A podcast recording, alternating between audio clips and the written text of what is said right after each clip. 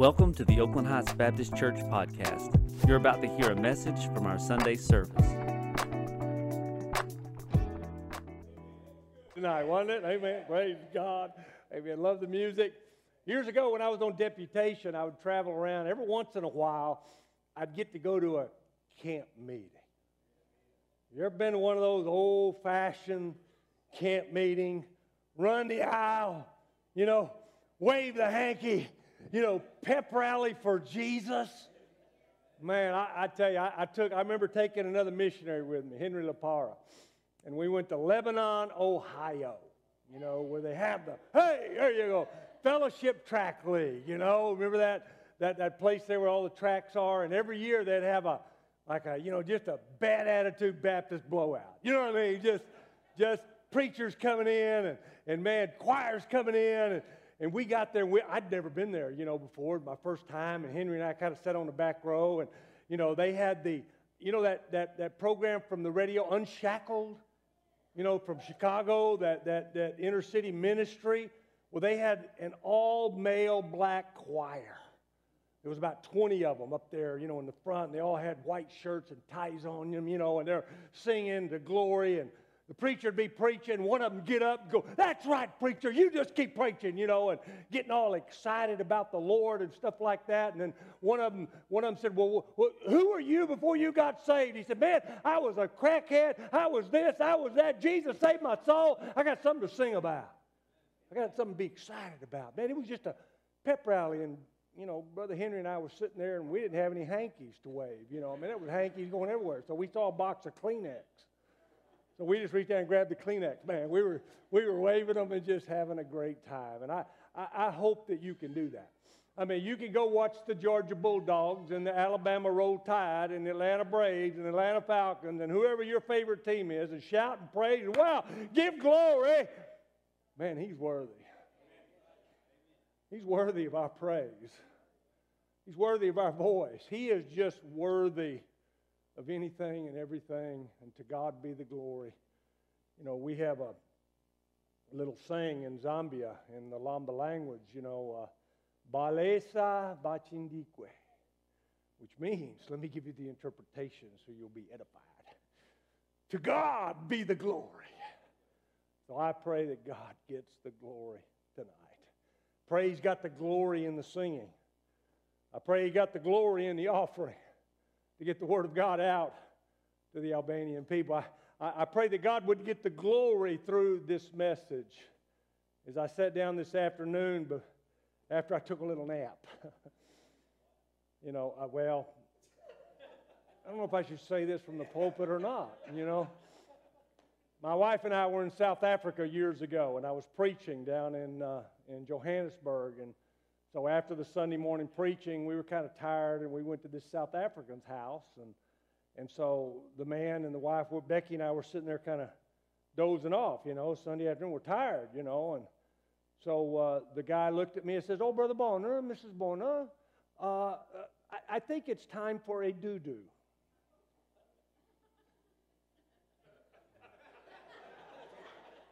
I looked at my wife. She looked at me and said, Well, I mean, how do you feel? I said, Well, I, you know, I didn't know what to say. You know, so the guy saw our expression and he said, Well, oh, Brother Border, Brother Border. In, in South Africa, we don't say nap because a nap is a female hygiene project. Okay? So we say doo doo. Okay? We take a doo doo. So I had about an hour doo doo today. I just want you to know that. And some of you did probably too, okay? But anyway, hallelujah. if you have a Bible, open it anywhere. It's all good, okay? But turn to John chapter 4 and keep your finger there and then turn to Genesis 22. So, John chapter number 4 and then Genesis chapter 22. And we're going to read some verses and then make our prayer and then get into what the Lord laid on my heart this afternoon after I got up wrote some things down. I want to share with you today from my heart, okay? Just from the heart of a missionary, from the heart of somebody that God got a hold of many years ago, and I've never got over what God did for me. I've just never got, and I'm so thankful you never got over me. you know, that he pursues me. That when I kind of step out, he kind of slaps me back in place. I'm so thankful for Hebrews 12. Fact that he chastises his children. And if you've ever been whipped by the Lord, you know what I mean. If you ain't ever been whipped by the Lord, you may not even be his child because he chastises those that he loves. And so we need to understand that. So here in John chapter 4, Jesus, we know a little bit of the story. He's at the well, right? He's with the woman at the well. And I want to jump down to verse number 20. So they're having a conversation. The disciples have gone off to get food and supplies and stuff, and he's sitting at the well. He's talking to this woman. So they're in a discussion about water, about the living water. And Jesus says to this woman, You know, I got, well, I got some water that if you'll taste of it, you'll never thirst again. And this woman's confused, you know, because she's looking at something physical, and she said, Hey, that well's deep. How are you going to get that water out of there? I said, I mean, you don't understand. He said, I've got some water. You'll never thirst again. Let me tell you something. When Jesus found me and Jesus saved my soul, I didn't have to look anywhere else. I found the source of life. I found life life everlasting and abundant. But it says there in verse number 20, they began to talk. The woman begins to argue with Jesus. Can you imagine? I think we do that sometimes. But anyway, let's go on. Our, our fathers worshiped in this mountain, and ye say that in Jerusalem is the place where men ought to worship. So we see the, the, the, the subject matter is about what? It's about worship.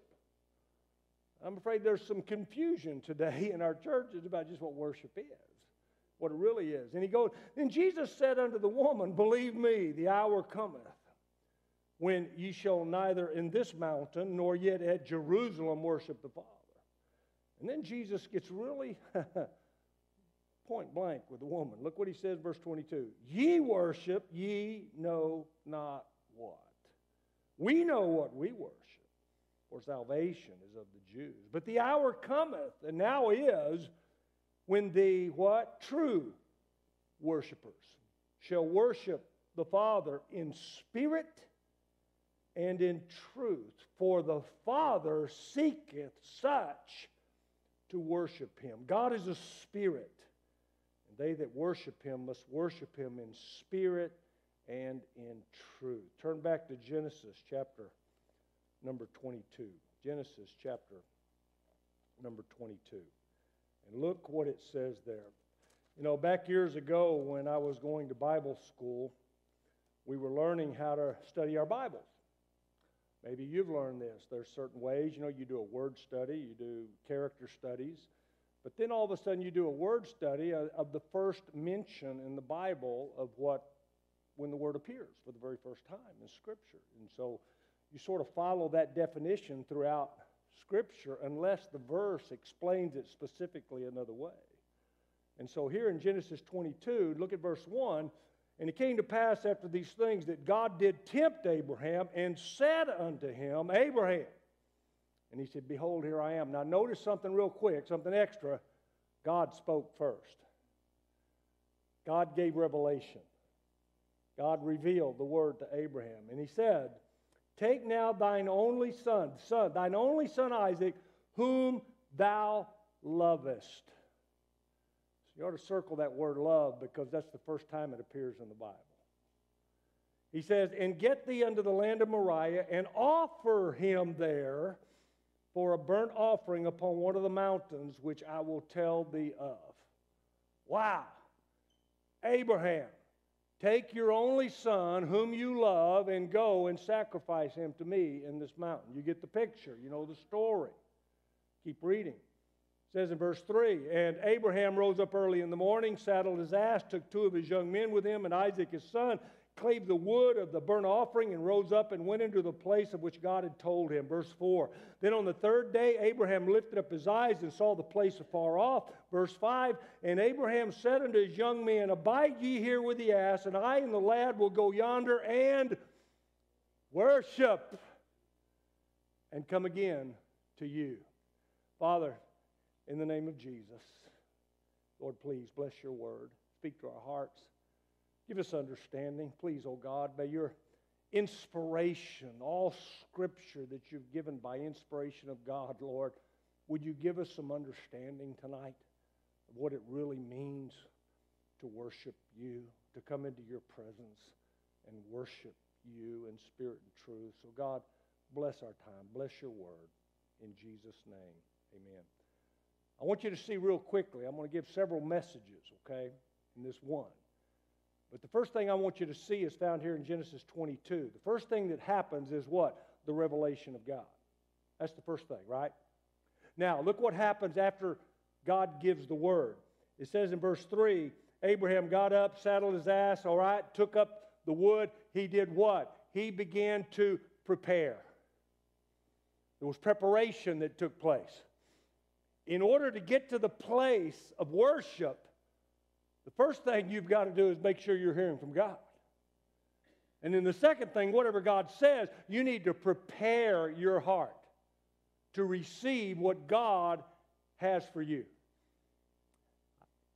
Have you ever driven into the church parking lot and maybe had a little bit of fight with your wife and kids, and all of a sudden they go off to their class and you come in with a smile even though you just wasn't ready to come in? to worship. And all of a sudden, it takes you about three or four songs, or, you know, halfway through the preaching, or all of a sudden you're still thinking about the argument, and finally, maybe at the end of the service, you get right with God. What would happen if before we came in here tonight, we were prepared?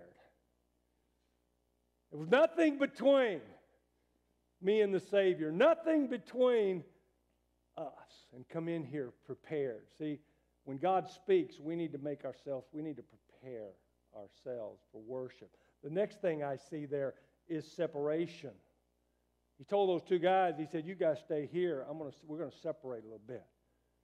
You know what? Whatever the world, whatever you brought in here tonight, your boss, your problems, you got to get rid of them. Your focus has to be on Him and Him alone. You know, you don't run from Him, you run to Him. And so, again, that focus, that, that separation. And then notice he dedicates. After that separation, he dedicates his son. He puts Isaac on the altar. And then you know what I see when you dedicate? Then what happens? Restoration takes place. You know, all through the South, we have what these call these revival meetings, right? We're having revival this week. Evangelists come, we're having revival. A missions conference should be a revival meeting. It should be a time of restoration. It should be a time of worship where we hear from God and we prepare our hearts and we're willing to separate ourselves and lay ourselves on the altar of sacrifice and say, Lord, I'm here. What would thou have me to do? And now I'm ready to go and I'm revived. And I love how we don't have time to go into it tonight, but after the resur- uh, restoration comes confirmation. What happens after Abraham, you know, the angel stops his hand, and Isaac is taken off, and the ram there, you know, God prepared a ram, and they sacrificed that ram, and all of a sudden God began to speak to Abraham again to give him confirmation through your son, through your seed. Oh, I mean, man, don't you like confirmation from God? Don't you like it when you, you know, when you believe God's made a decision and all of a sudden the Word of God bears witness with what you're doing and God gives you some confirmation that this is the right thing to do? because God is pleased with it. That's, again, another message. Praise the Lord. See, worship comes, listen, from a surrendered life. That's what it's all about. Real worship comes from an overflow of a surrendered, a committed walk with God. Are you surrendered? You know that song? I surrender all. I throw my hands up and I say, Lord, I surrender. I surrender my life to your will. And so, again, it's a committed walk with God that is expressed, by the way, through our actions of just how much we adore and worship and love our God. What did Jesus say? You got to love me first. You got to love me more than father, mother, wife, husband. You got to love me first. See, much of what we see today in outward worship, uplifted hands, and by the way, I think we ought to lift up our hands. I, I think we ought to clap our hands. I got no problem with a little dance, okay? You know. Come to Africa, I might film you and send it back. Amen. Like I did a couple guys. Anyway, that's another story, but that's kind of cool. You know, we worship God. We, uh, but we think that it's even about the tears we shed sometimes, and we think that's worship. But many times we hear the word worship, and some believe it's almost like a mystical experience, like when this woman was talking to Jesus, you know, about worship in the mountain and this and that. And he just said, Man, the Father's looking for somebody who worship me in spirit and in truth. You see, the Holy Spirit is what wrote this book. Hello. Spirit and truth, thy word is truth. The Spirit bearing witness with my spirit that I'm his child, that I'm walking in his word, and I'm worshiping him with everything that I have. You know. So you see, true worship needs to be a part of a Christian's life, a daily walk of worship. Some believe it happens at a specific time, like singing. Man, that's praise and that's part of worship. Yes, it is. But worship is more than a song.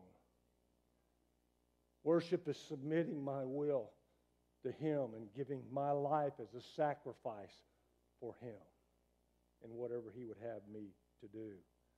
Finding ourselves, sometimes we find ourselves in an emotional state. And again, Matthew chapter 2, verse 11, you can write these down. I'm going to go very quickly. But the wise men, when they came to this young child, the Bible says they brought gifts and they worshiped him.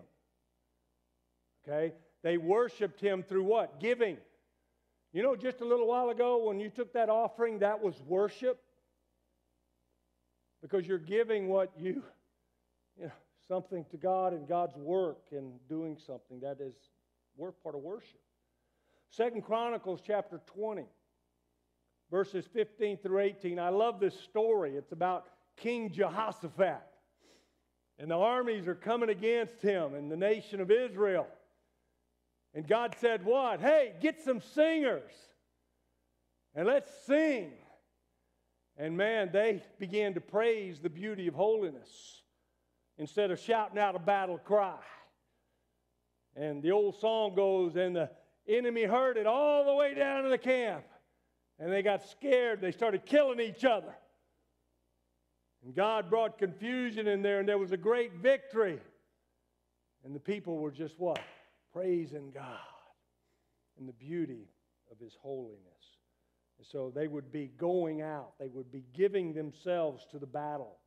Once again, worship, giving. They were walking in obedience to what God said. How about Job? Read a little bit of his life. All the things he lost. Job 120 tells us how Job had lost all that he had in a very short period of time. And the word says that he fell upon the ground and worshiped God. Woo. The Lord giveth and the Lord taketh away, but blessed be the name of the Lord. Wow. What a man. Even in despair, even in tragedy, a believer can worship God. Even in the darkest times. So, what does the word worship really mean? The biblical worship.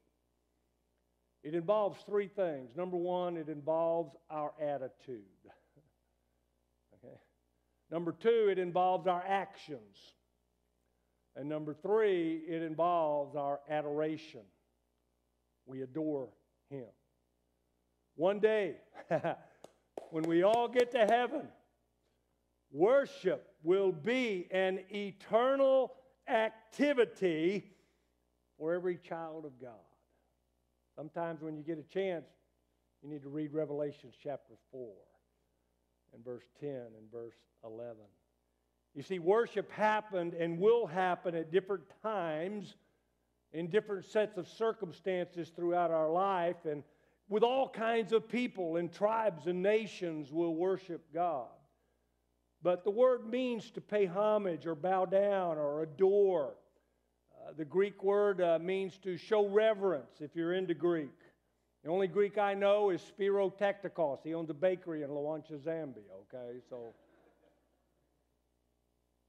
but so real, biblical worship involves our attitudes, how we approach God, how we worship Him, how we approach Him in humility. You see, there's some also, in spite of what worship is, our adoration, our, our attitude, our actions, and how we give and how we give our lives to Him. But there's also some problems with worship. The reason why people don't worship is because they don't believe. They just don't believe. And not only that, but some believers have some unconfessed sin in their life. So they're not right with God. So how can the worship even be there? if your heart's not right with Him tonight. And then having the wrong attitudes. Well, you know what? I'm just not going to raise my hand. You know what? I'm just not, I don't care what the pastor, I'm not going to give.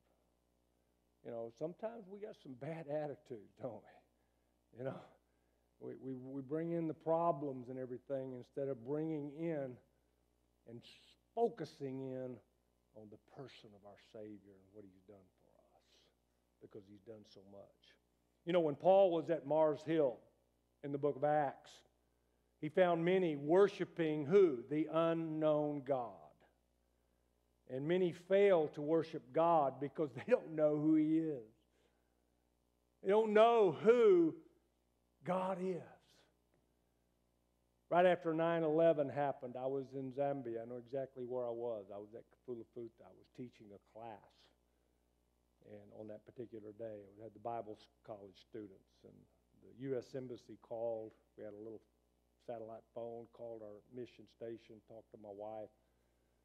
So my wife came, knocked on the door. I walked out from teaching our students, and she told me that the USA was under attack. And so I called the embassy, and they didn't really. They said, "We're just watching it on CNN. We really don't know what's going on, so you need to watch CNN." And I'm thinking, well, I don't, I don't have CNN. I'm in the bush, so somebody had happened just to send me $3,500. Wired it over to the bank account just to use it for whatever you want. Well, I found out there was a satellite system in the town of Kitwe for $3,500. So I went and bought a satellite system, hooked it up at the bush, and then the next few days I watched those stuff going on. They replayed it over and over and over again. A few days went by, and the uh, they told us to remain a very low key, low profile. And there was a man who had walked 22 miles from town, a Muslim man named Muhammad Abdullah, I can't remember his surname. But he came to the mission, and the Bible college students came and said, Missionary, there's a, there's a Muslim man looking for the American missionary. And of course, after watching all that and understanding the battle, you know, I'm wondering why does he want to see me, you know? And so I went out and we went into a classroom. I told the students to stay outside, and so I was in one of the classrooms with him. And the, his eyes were piercing. His eyes were just, I thought he was going to attack. I didn't know. You know, you know, you just don't know. And so he looked at me and he said, Can you, can you help me find peace? He says, I have no peace. he said, I've been angry all my life. I've been taught to hate. He said, I don't want to hate anymore. Can you tell me how to, what you guys talk about, how to love? I don't even know how to love. And I said, I tell you what, I can introduce you to the Prince of Peace. And I took a Bible, and in about an hour and a half, I answered his questions and took him through. And this Muhammad guy fell on his face, crying out to God to save his soul. and when he come up off his knees and he looked at me, it was almost like he had a different countenance. You know what I mean? I mean, his eyes no longer were filled with hate, they were clear. And there was a smile. I don't, I don't know if he knew why he was smiling. But he said, Wow, something has happened to me. I don't know what, but something has happened to me. You know what happened? The Prince of Peace brought that glorious peace into his soul and saved him.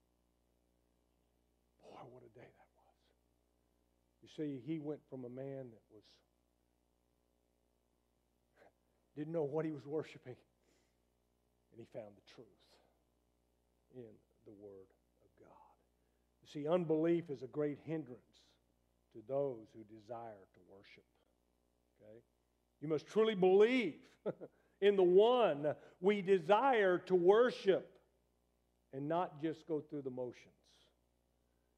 Unconfessed sin hinders communication with God. Fellowship with God is essential to worship communication. And of course, having the wrong attitudes can cause a lack of real worship, can cause anger and bitterness until we get right with not only God, but with other people. Matthew 5 tells us that. Now, who is the person that we worship? Who is that person? It has been said that man was made for worship. That's why God made us, that we could fellowship, that we could worship Him. But who? But what? See, our worship is right only if we worship God as He is described in the Word. That's why last night I preached on the Word. That's why the, that day, that morning, Sunday morning, I preached on the cost of discipleship. It's going to cost you something to worship. You don't worship to be saved. You're saved, and because you're saved, now you can worship God. And I can worship Him in spirit and truth, and He wants that will submitted, our will submitted to Him. Whom do we worship? Man, He's the person of the Lord Jesus Christ. He's eternal. He is a spirit. He's omniscient. He's omnipotent. He's omnipresent. He's transcendent. He's all of those things. He's sovereign. He's unchangeable. He's righteous. He's just. He's the judge. He's the author and the finisher and the uh, Alpha and the Omega. He's Jesus. The one that died on the cross, was buried, and rose again from the dead. God manifested in the Woo, man. The person we worship. Why should we worship God? Why? Turn to Mark chapter 12 with me. Turn to Mark chapter 12.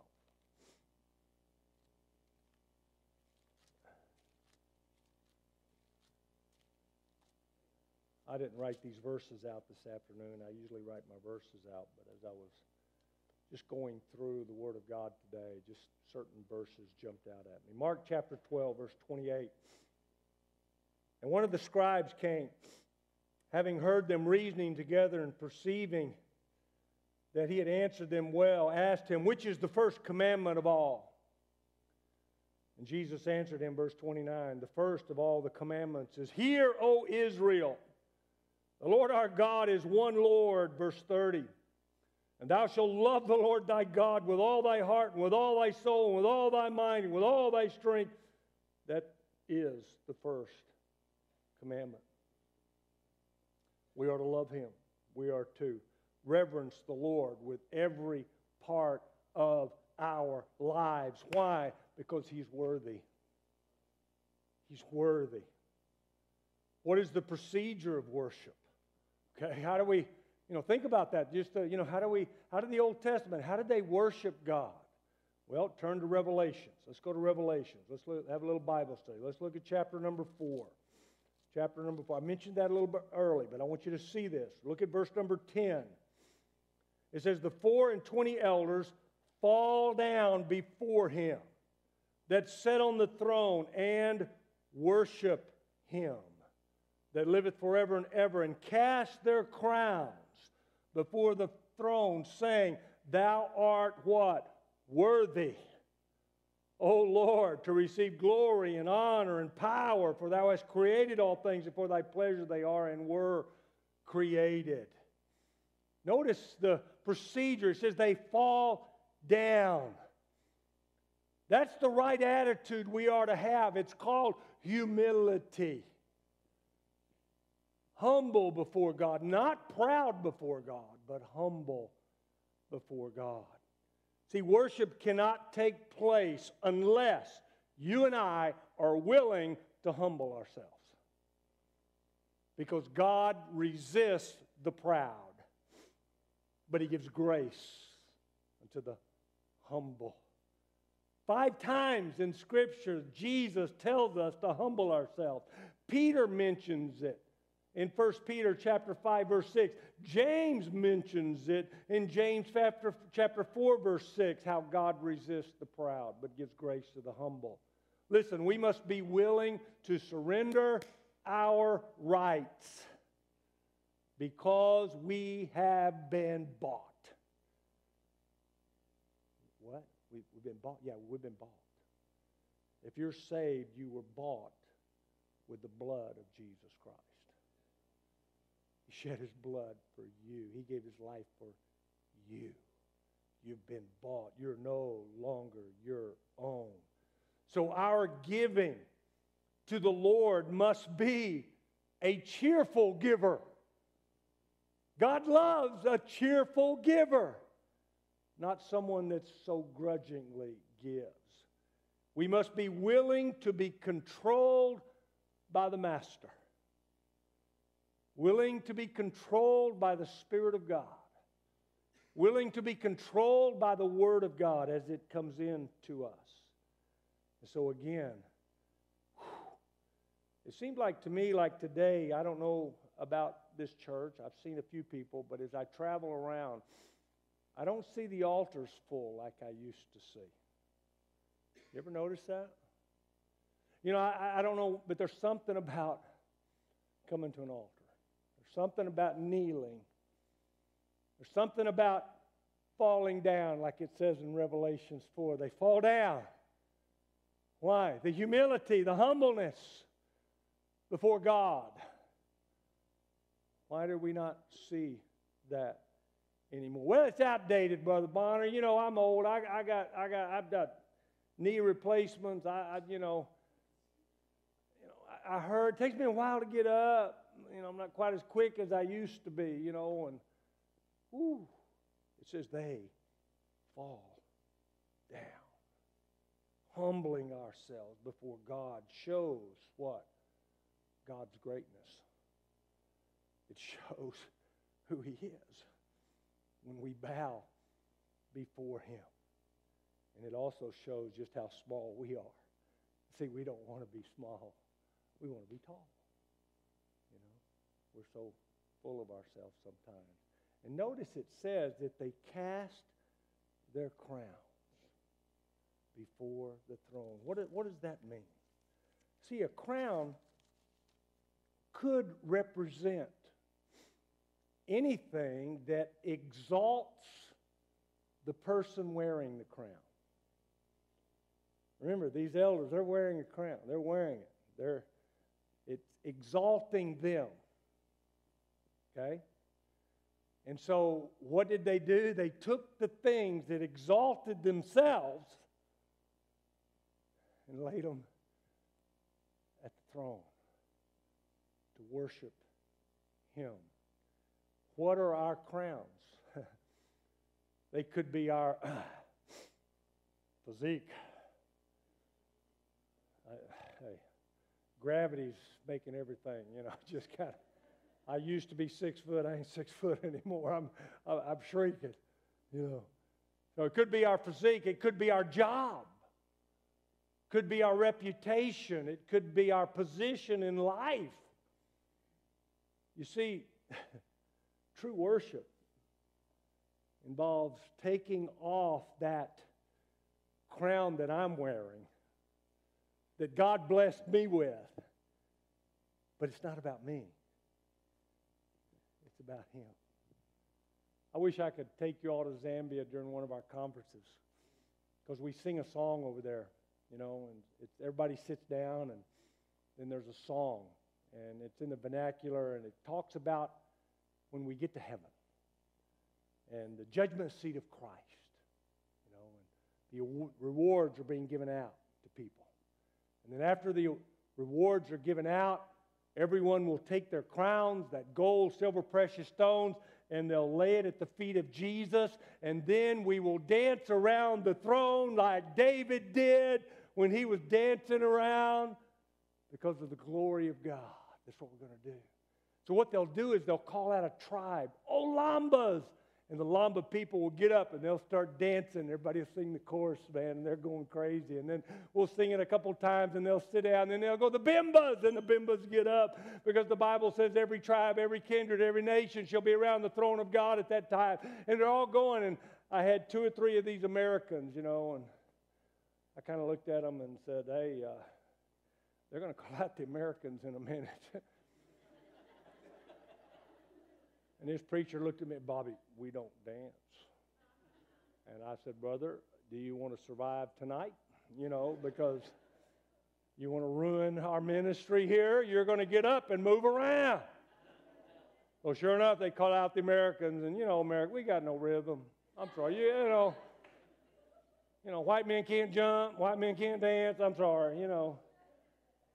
And so they're like,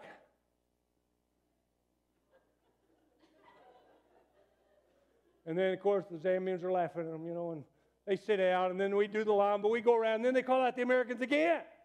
Well, this time, you know, they're kind of, you know, they're kind of going at it pretty good, you know, and my wife had a video camera.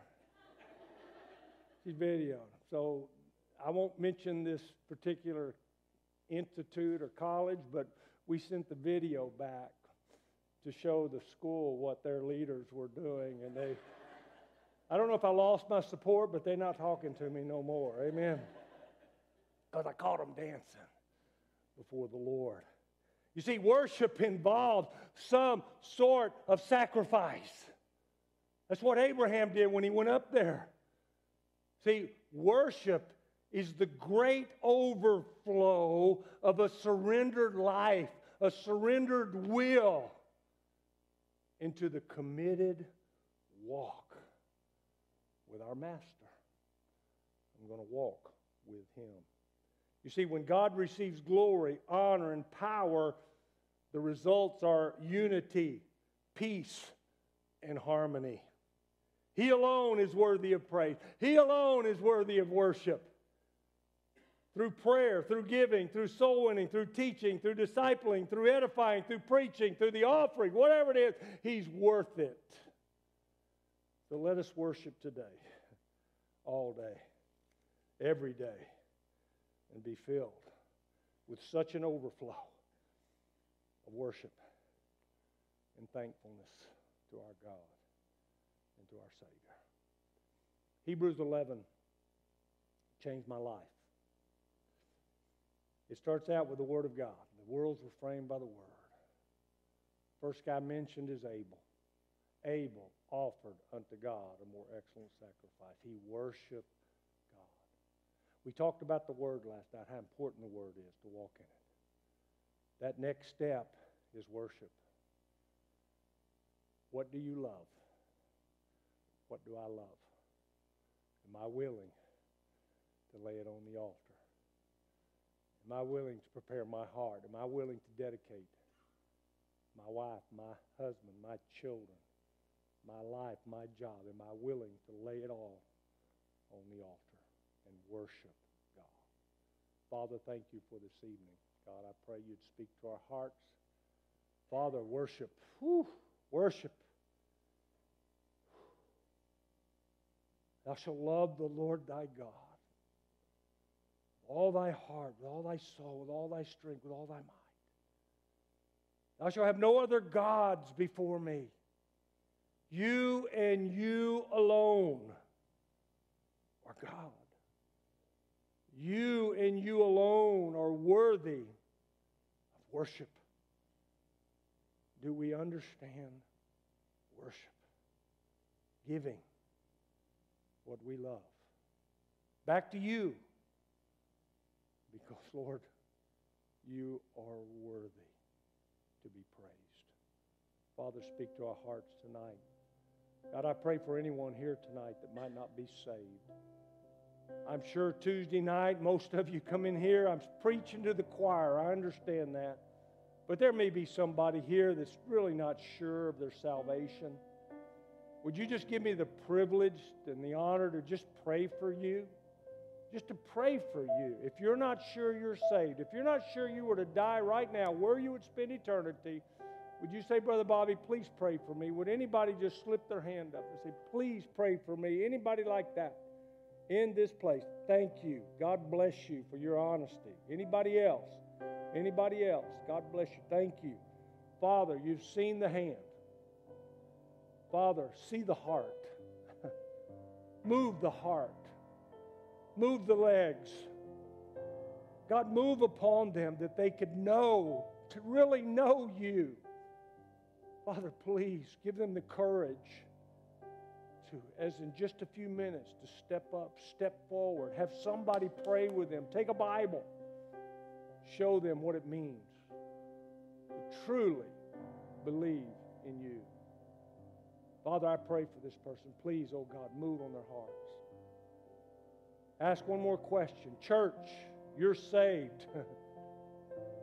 Are you worshiping Him? Is there anything you're holding back? How many would say, Brother Bobby, pray for me? I'm holding some things back.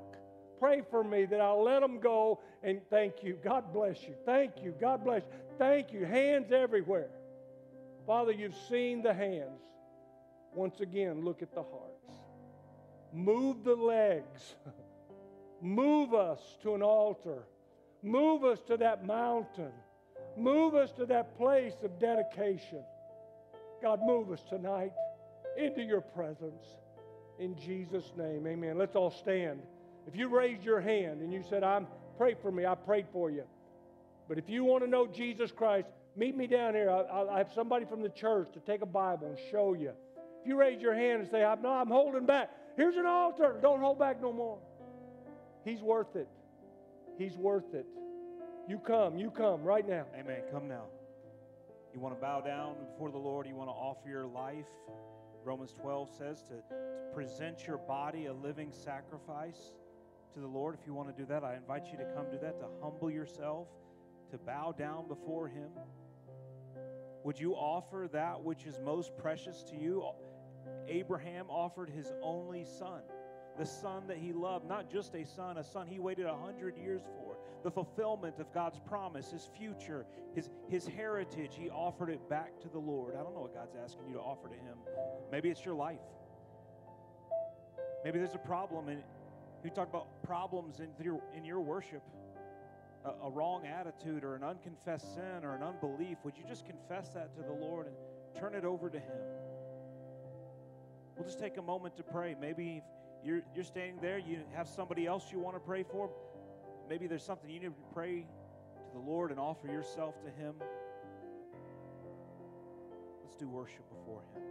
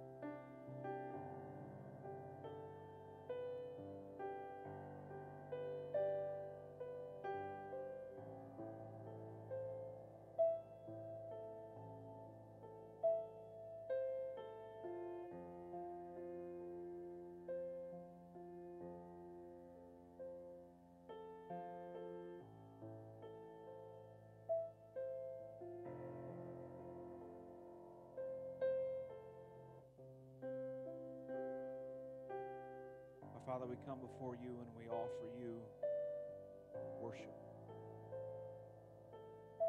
the things most precious to us. God, we yield them and we surrender them to you. We sacrifice them. And in that, we expect that we're going to have to give things up for you. It's a sacrifice. Father, I'm reminded how David said he wouldn't offer anything to the Lord that didn't cost him. So, God, we freely give you our bodies, our futures, our goals, our family, our finances, our health, our will. God, we surrender all of us to you in worship. You're worthy of our life. It's the reason why we were created. It's the reason why we were saved. And so we, we yield ourselves and surrender ourselves to you. God, I pray that you would use us. As we dedicate our lives to you, I pray that you'd get glory from it. That you'd be pleased, that it would be a sacrifice that's well pleasing, a, a sweet savor to you. God, I pray that you would get glory not just from the act of our worship, but from the product of it, God, of us yielding our bodies to you. Use us for your own glory. Use us to advance your kingdom, to spread your gospel, to make disciples. God, we are created for you. We willingly cast whatever crowns we might have at your feet. What a worthy God you are. We give you all our praise all of our worship. Thank you for meeting with us tonight. Thank you for your word. I thank you for speaking to hearts. People who acknowledge they're lost. People who are hearing from you as you point out how we need to worship you. Thank you. Even as we heard tonight, thank you for your chastening hand, that you would love us enough to correct us to bring pain in our lives, to bring us back into fellowship with you. We give you all the praise and all the glory. Thank you for your presence with us tonight. In Christ's name, amen. Well, praise the Lord, man. Have you met with the Lord? Is your heart clear before Him? Hallelujah. Listen, I'm. Uh, I got a couple things planned, so let me have, let you have a seat. Um, I'm trying to transition in my mind. Right now, my mind is anybody else just got like a full brain, having a difficult think, time thinking here. Um, so, Andrew and, and Rachel Ong, have you met them already? Trusting God to get to Vietnam. God's already been using them there. Um, and so, uh, we invite you to, if you haven't, uh, you haven't really got to know them yet after the service uh, tonight, they're going to be in the uh, in this area out here in the round table fellowship area, and so we invite you to come and get to know them. Uh, but tonight we're going to invite you guys up here. We want to hear just a little bit uh, from you, and you know we always like to put people on the spot, ask them questions that'll be difficult. Larry did a good job. He passed the test. You know he had answers for everything. Um, I'm going to ask you the same questions. So it's kind of like a, a test that you already have the answers for. Like in school, that was a great thing if your teacher would tell you the questions ahead of time. But uh, so we'd just like to learn from you and hear uh, what, what's some lesson or something that God's been teaching you uh, just in your process of preparing to go uh, to Vietnam. So, so before I answer that question, may I address the, the congregation? So this is our last night, and, and uh, man, I just want to say thank you so much uh, to Oakland Heights um, Church, and man, you you guys blessed us so much beyond, uh, beyond our imagination. Uh, we met and spoke to several of you, and you, you really blessed our heart, uh, your hospitality, and just how you love on us, and especially my wife, you know, the, the Women's Day. I mean, you guys are just incredible. God has used you mightily uh, in, our, in the process of deputation. You guys are our first stop, and I'm just so thankful uh, that God just uh, used you guys so mightily in our life. So, uh, okay, so the, the first question is what, what God has been teaching us. Uh, I would say uh, for me, you know, it comes back to, to the basics uh, of being desperate for God to work. Um, you know, coming back to the simplicity of desperate dependency that I can't make anything happen. Uh, there is an element of uncertainty of going to Vietnam that you just don't know what's going to happen. There's COVID, there is visas, there is just so many variables that you can't control. And, and it brings me back to a place where I have to be desperate. Um, when when uh, God asked Abraham to get thee out of thy country, right? Uh, there wasn't a lot of details given to him. and so, and I, I, I guess for me, I have to be content that I may not have all the answers. And, and maybe you are in that process that God is asking you to do something, and you may not have all the answers in front of you.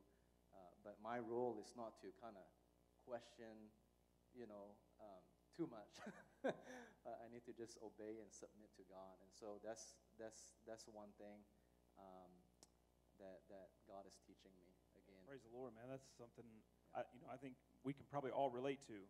And needing the Lord, and um, some of those not even having the, all the answers, is just what God wants us to be in this place of dependency and faith, where we just have to trust Him. And so uh, sometimes that's an uncomfortable place for us to be.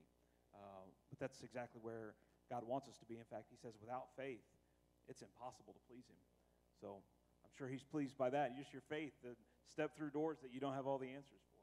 Praise the Lord. Uh, so tell us about something that's been a, a challenge or a difficulty for you. Yeah, so I, I shared it with the, uh, the pastors' uh, roundtable, you know, and I think it's very relevant to even what I preached Genesis 22 just recently, and it's just amazing that Pastor uh, Bobby was talking about Genesis. And one of the, one of the, um, the uh, passage in Genesis 22 where, you know, Abraham was taking Isaac to Mount Moriah that kind of taken me aback is how uh, calm and peaceful that process is. You know, so he's asking, hey, you know, Isaac was asking, hey, Dad, hey, we're going up. There's the fire, there's the wood, but where's the sacrifice? You know, and so he understood that process, but he's asking Abraham, hey, where's the sacrifice? And he understood it was him. Um, and, and, and it was a very calm, united process. And I was telling the pastors, that from time to time I, man, I wake up in the middle of the night and I'm like, you know, like, oh my goodness, you know, what, what's, what, what am I doing, you know? And so the idea of um, taking your family, you know, uh, and your kids, uprooting them uh, from, you know, a place of safety, if you will. You know, we have a great Kid Town ministry like you guys, and we won't have that, you know, and, and I just kind of uh, it kind of um, hurts, you know, when, when, when, when your kid won't have that same uh, blessing. And, and so, uh, but I come back to just responding with prayer. And I pray myself back to sleep. you know, you know that man, this is this is his worthy, right? And that's the whole part of it. You know, is it okay? And sometimes when it comes to your family, it's like, man, if, if it's me, you know, okay, you know, I can, but when it's your, you know, family is, whoa, you know, so I, I get to relate to Abraham a little in that sense. Again, we're not, you know, Vietnam is not that dangerous, but just the, the uncertainty sometimes does, does bring that, that, that challenge. And uh, so I, I mentioned it to the pastor, and so I'm like, pray for me, you know, that God gives me the peace that surpasses all understanding, that sanctification, that walking in the Spirit, you know, and uh, that, man, if it's the Lord's will, man, let's go uh, with peace, with power, with boldness. Uh, so, yeah. So, uh, I don't want to embarrass any young lady in the room, but um, maybe close to 10 years ago, this church sent me out. Brother Bobby was here for that commissioning service. Me and a team out to start a church, and one of the things that my wife and I had to really wrestle with was for our daughter. Our daughter was uh, five years old, and just thinking, man, it, here's a children's ministry where teachers love them. She has friends, and we're going to take her somewhere. We don't know if there'll be any kids, and uh, you know who, you know what's going to happen to her spiritually. We just had to make kind of like our our deal with God. You know, don't let this hurt her, and we wanted for her to love the church, and um, so God, God did that work in her, and through it was during that time that she was saved. It was during that time that she really grew a heart for the Lord. And um, I'm thankful for it. So I, I trust that God will prove His faithfulness in that. And so, uh, but that is a, a certain concern. It's one thing you, if you're a parent in here, you know it's one thing to say, "I'll put myself in a place." You have you have a child, you have a wife. You have, then it's like, well, uh, I don't know. This is trusting God on a whole new level. So, uh, so I know that that's one thing we prayed for you about as pastors. Is that would you like to add anything as far as how we can pray for you? Would it just be that and uh, knowing uh, that God's going to take care of you, knowing the certainty of uh, things, or, or is there something else you'd like for us to pray about? Yeah, so one other thing is uh, so we have uh, two disciples in Vietnam already, and so these are the one in thousands, and I'm trusting God that God will send faithful men and women for them uh, so that they can start that process of discipling people. We, uh, we have evangelized, we have seen people come to Christ. Uh, they start to count the cost, and they say, Yes, yes, yes, I'll do that. And then they start, you know, discipleship, and then, you know, uh, one third in a way, and they, they realize what, what it really, really is. and then they kind of checked out, you know. And so that, that kind of, you know, hurt us a bit, you know, especially those that, man, we thought, wow, the, the potential, you know, we're so excited initially, like, oh man, and, and what, what happened, you know. So uh, pray that God will um, keep encouraging the disciples there. Uh, also, uh, we have a launch team uh, that is coming with us. And, uh, I, you know, if you can pray for the unity uh, of that team, you know, there's nothing wrong with that team. Every, you know, but you know how it is that when you're separating yourself from the church um, to, to be a smaller entity, uh, it's just different, uh, very different. Um, and so, uh, if you can pray that we would uh, trust God to be united, that our fellowship with one another will be sweet, uh, we're meeting, uh, we're starting meeting once a month and then uh, twice a month, and then as we get closer to that date every week, you know, with the goal of this is the family. And, and we got to be for one another, you know, because in a big, big family, sometimes, you know, man, all the slacks uh, kind of caught everywhere, you know. But here, man, it's me and you. we better get along. Yeah. yeah. So if we can pray for that, that would be greatly appreciated. Yeah, absolutely. On that first note, some of you can identify with that. You ever had a disciple that started out strong, and then, you know, almost like the cares and the riches and the pleasures of this life chokes that thing out, or some persecution comes and it begins to wither, um, and it's discouraging. So we'll certainly pray for. Um, I don't know if I can say his name for the for the two disciples uh, that are there, and that God would help them as they begin making disciples. That He would lead them to a faithful man and, and a faithful woman to be able uh, to grow up in the Lord. And uh, we'll also pray for their team. Okay, so let's let's just go to the Lord in prayer. Uh, whatever posture you want to get into, if you want to uh, sit there and pray, if you want to stand and pray, if you want to kneel and pray, if you want to raise your hands to the Lord, uh, we're just going to go before Him and trust uh, in faith. We're going to pray believing that God's going to meet the needs that we're talking about. so let's pray together. Father, what a privilege to be able to pray to be able to come and cast all of our cares upon you, to be able to, to ask. You tell us that, that we ask and will receive. When we seek, we find. When we knock, the door is open. And so, God, we just ask you, we come petitioning in the name of Jesus, wanting your will to be done.